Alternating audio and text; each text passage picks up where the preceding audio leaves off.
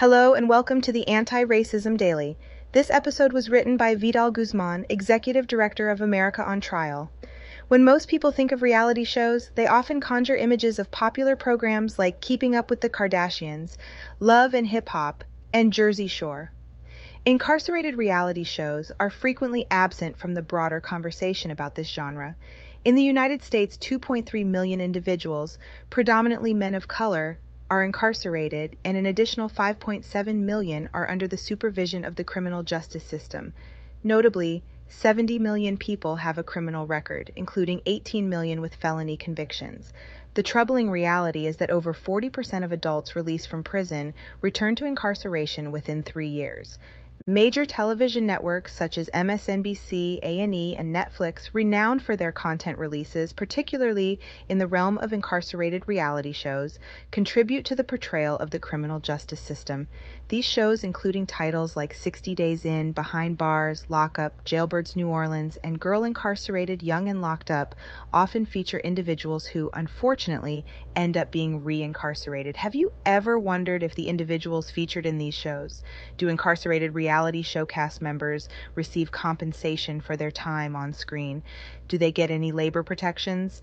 As a former incarcerated leader in the movement to end mass incarceration, I'm acutely aware of the harm that incarcerated reality shows can inflict. They can distract from the messages championed through years of hard work from directly impacted leaders, grassroots movements, and community organizers. Those who have re entered society after serving time have played a pivotal role in rebuilding their communities from the ground up. Leaders put sweat, blood, and tears into the fight for a transformation of the criminal justice system.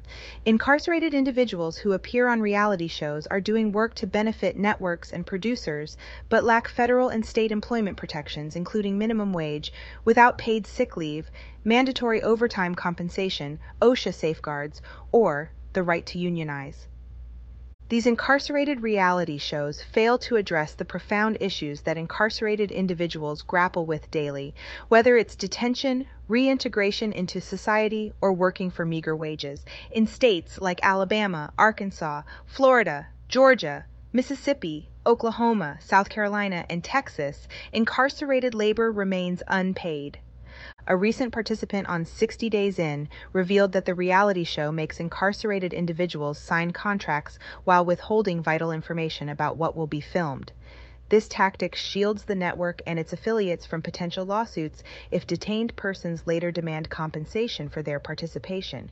The vast profits these shows generate from individuals in low-income communities undergoing incarceration pose a serious ethical dilemma. A&E's 60 Days In, MSNBC's Lockup, Netflix's Jailbirds New Orleans, and the UK show Screw are big business. For instance, 60 Days In, launched on March 10, 2016, has run for eight seasons, amassing an estimated $42 million in revenue.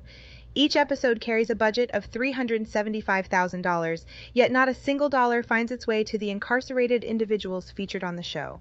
While the A&E series agreed to reimburse the county for jail-related expenses, including official salaries and overtime costs during filming, this gesture still falls short of addressing the broader issue.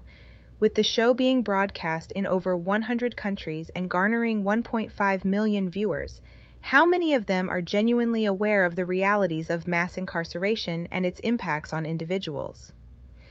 According to a study titled When the Viewer Goes to Prison Learning Facts from Watching Fiction, American perceptions of incarceration are profoundly shaped by depictions of prison life in television and movies, Science Direct. Unfortunately, most of these portrayals are fictional, dramatized, and laden with stereotypes about the incarcerated population. Despite their fictional nature, these shows have the power to significantly influence people's understanding of the real world and impact their views on public policy, particularly in areas where they lack personal experience. The hash AIRs Hash Abolish Incarcerated Reality Shows campaign has been launched to eliminate prison and jail reality TV shows that exploit the harsh realities faced by incarcerated individuals for entertainment and profit. The movement is actively engaged in organizing rallies, marches, outreach programs, and speaking events with the aim of challenging influential figures within the network, including A&E CEO Paul Buccieri, and calling for the removal of 60 Days In.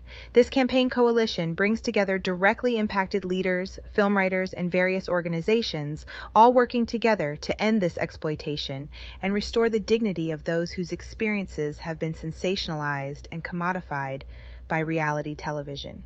This exploitation contributes to the societal stigmatization of incarcerated individuals and hinders their opportunities for reintegration into their communities. The movement to remove reality shows and movies from television has been in existence for some time.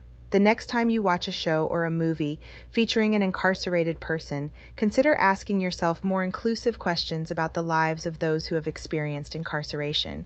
The Anti Racism Daily is made possible by contributions from our community. Join in by making a one time or monthly donation. You can find us on Venmo at Anti Racism Daily, or you can give on our website, www.the ard.com. This podcast uses computer generated audio.